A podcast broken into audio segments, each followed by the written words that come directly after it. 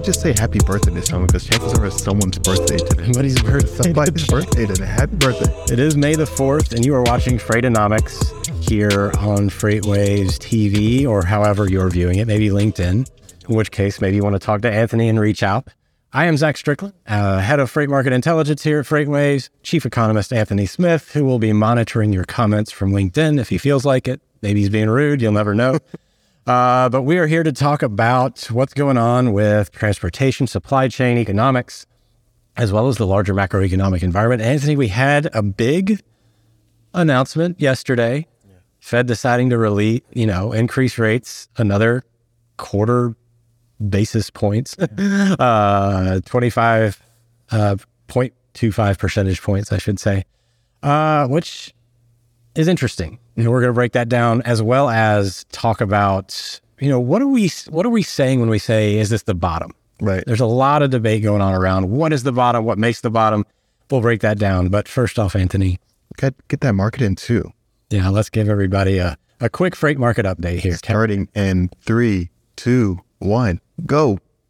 All right. Looking at the outbound tender volume index, counting the number of transactions, tenders, going from shipper to carrier. Both accepted and rejected. And this is a measure of demand. And of course, demand had a little bit of a moment here in the last few weeks of April. We saw this thing tick higher as it actually increased about 6% over the course of 2 weeks. Normally, this would be an extremely strong signal that demand is picking up. However, against the backdrop of what you see there in the green and blue lines and the orange line there, it's just not having a big influence on capacity as of yet. So demand is relatively stable, and it does look like it might be moving seasonally higher to start the month of May.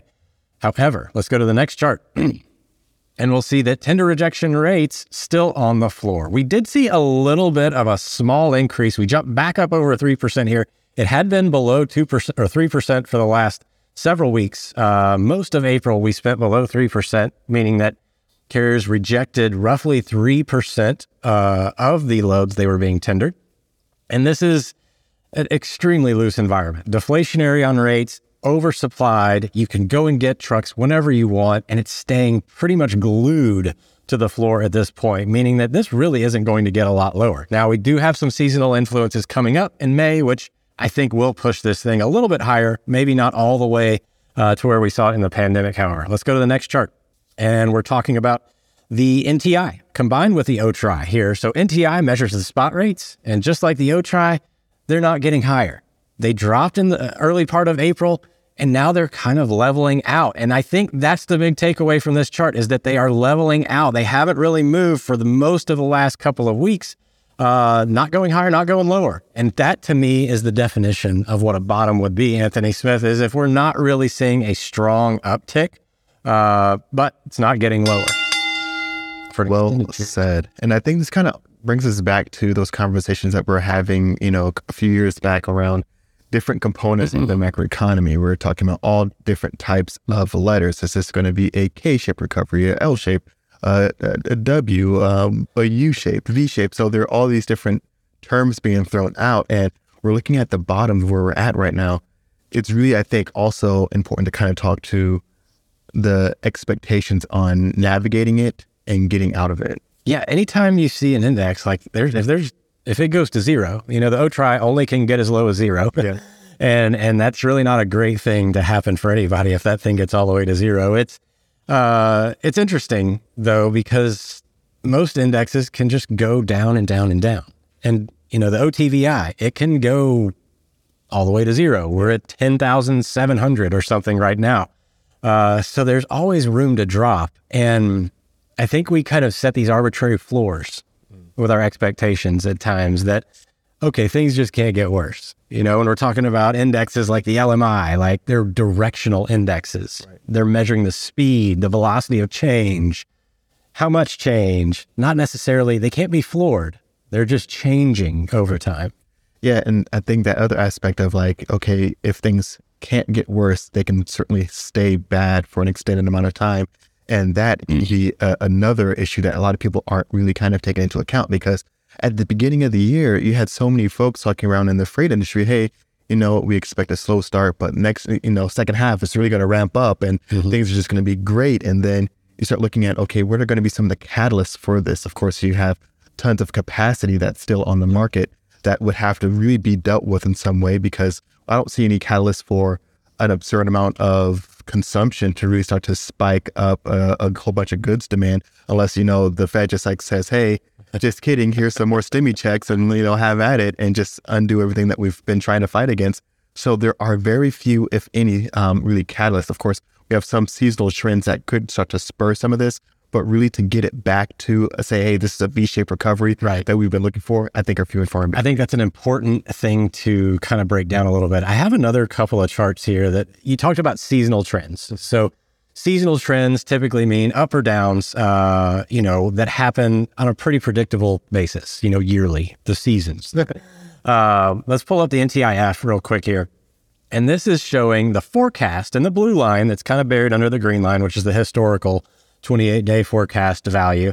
It's in alignment with our current trend here. 28 days is lining back up with our 7-day, you know, our current forecast value here. So over time, it means that it's staying more consistent with its prediction. It did not do well in terms of predicting the downward momentum in April. It did early on, and then all of a sudden it disconnected there for a minute. Still, though, the fact that what it's doing is it's taking a lot of variables and saying, traditionally, this is what has happened before. So it did do a pretty good job of saying directionally, things were going to they were going to go down. But now there's some upstream processes or data that says things may tighten up over the next bit. But I think a lot of this probably has something to do with seasonality and not necessarily a larger recovery. Your thoughts? Yeah. I mean, we're looking at even on picking different sectors. Of course, one of my favorites to watch is going to be housing and construction.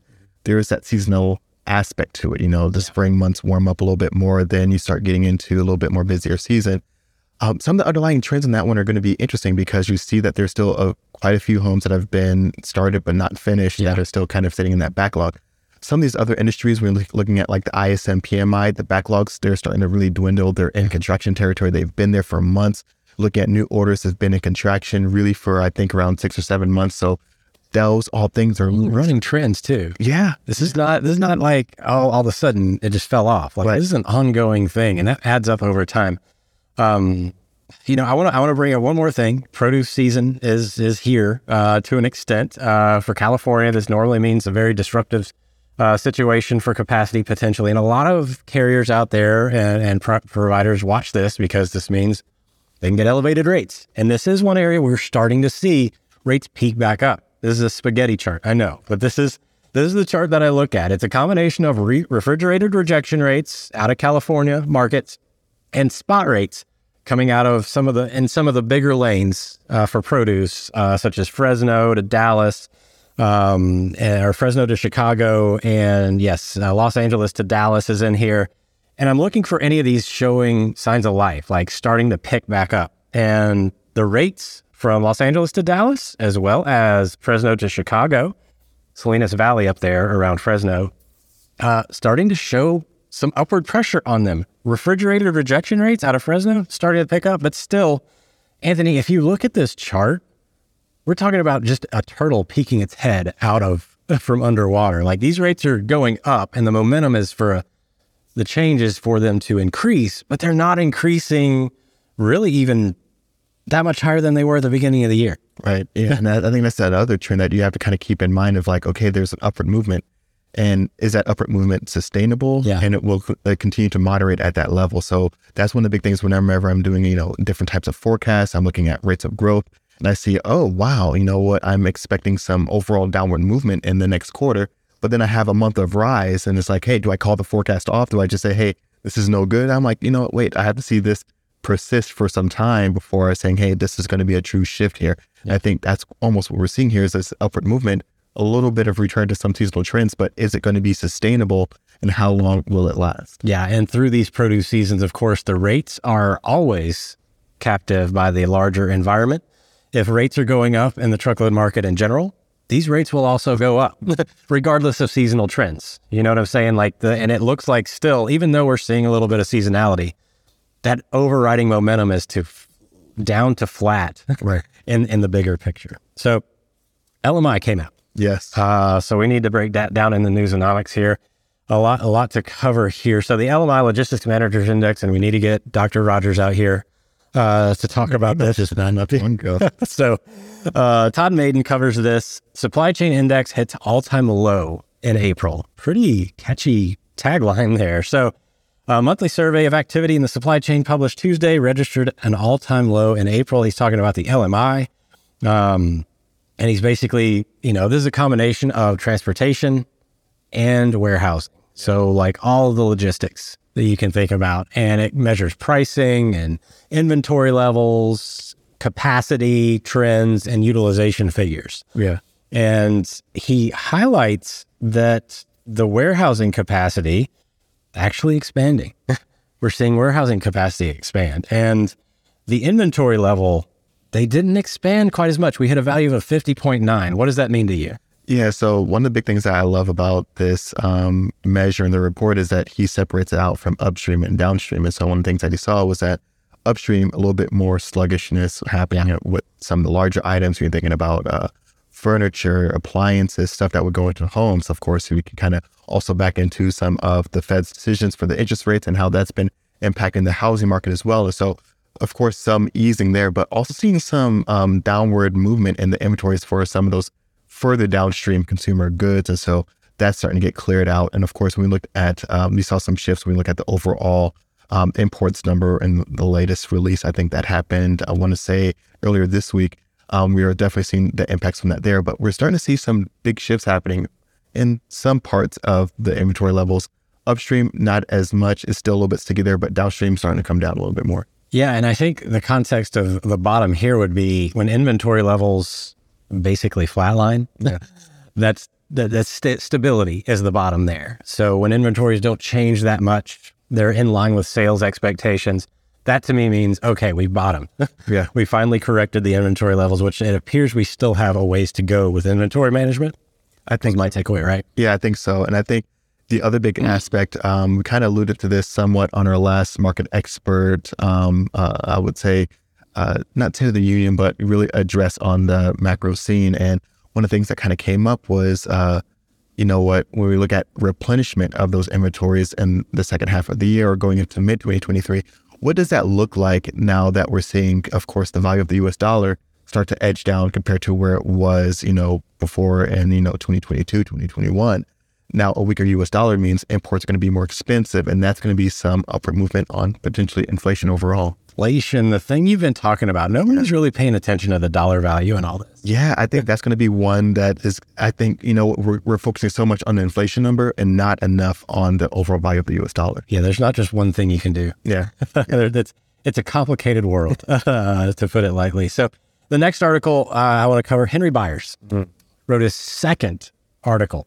Yeah. And it published, we talked about it on the roundtable this morning with Bill Priestley, basically saying second half rebound in ocean container imports increasingly unlikely. Now there's a ton of macroeconomic data in here, and I want to pull up the IOTI, give a little bit of a backstory. So Henry Byers wrote his first article last June, and the IOTI is a measure of container bookings going from various ports all over the world by departure date bound for the United States. So the higher this thing goes, the more demand there is.